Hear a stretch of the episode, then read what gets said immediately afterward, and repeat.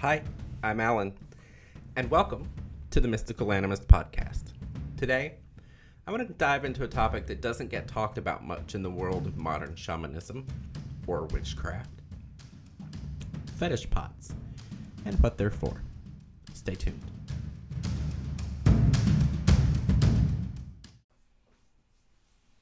So, first of all, what is a fetish? In this sense, the word fetish means sacred object.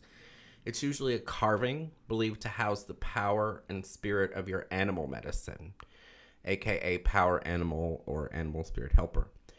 You have more than one animal spirit helper, but the fetish will always represent only one of them. You may have multiple fetishes to connect with all of your power animals. So let's talk a little bit about some traditional bits about the fetish. A true fetish, I don't want to say it only comes from the Zuni, but that is the best example I can give of a fetish pot. So, a true Zuni fetish pot is a special pot that has been blessed, and it's usually encrusted with uh, chips or or um, crushed turquoise. A special carving is kept in the pot. The carving is really just a carving unless it's been blessed by a Zuni priest, and then it becomes a fetish. The fetish has to be fed and cared for regularly. It's usually used for protection, and is said that the amount or level of protection it gives is directly proportional to the care and feeding it receives. So if you forget to feed your fetish, it's not going to protect you very well.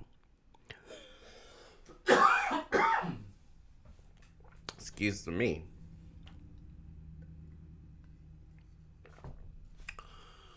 Traditionally, the feeding of a Zuni fetish is done with blue cornmeal and crushed turquoise. In my heritage, fetish pots do not have to be encrusted with crushed turquoise. The pot can be made of many things, such as wood or ceramics, but it's most desirable to be made of natural clay.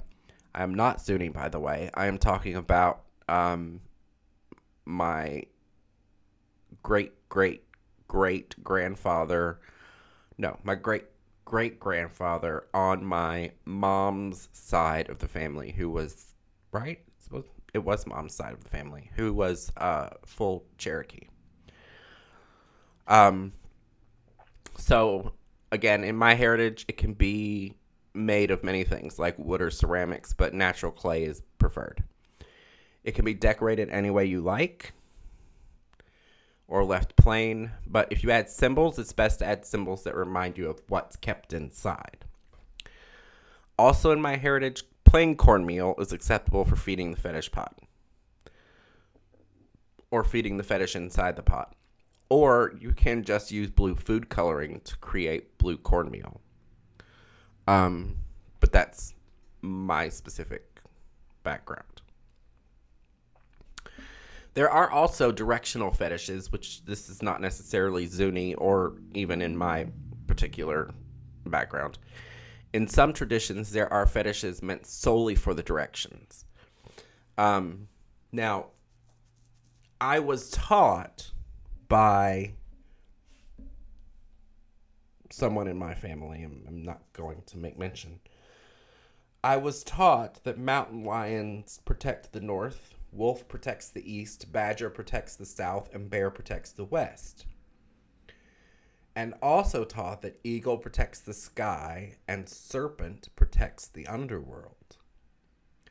Sometimes it's mole but I don't know what particular nation that's first. I don't know what First Nation that's from. A directional fetish may be a flat piece of wood with carvings of the animals, or it can be individual carvings of the animals placed around on or placed around a room or on a flat stand. I have also seen these as medicine shields. And so it's like a flat it's like canvas or linen stretched over a hoop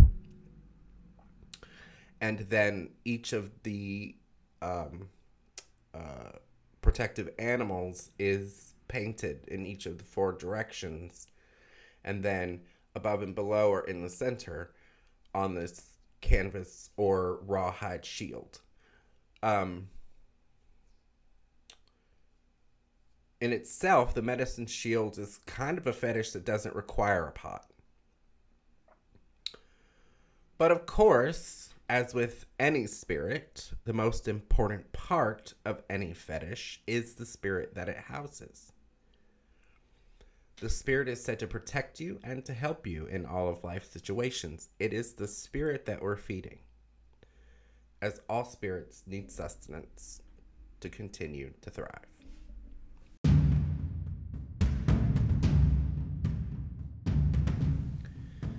So I guess that does it for today's episode of the Mystical Animist podcast. Head over to anchor.fm forward slash Alan Fuller and leave me a voice message. I'd love to know what you thought of this episode, or you can leave me a question and I'll put it in a future episode.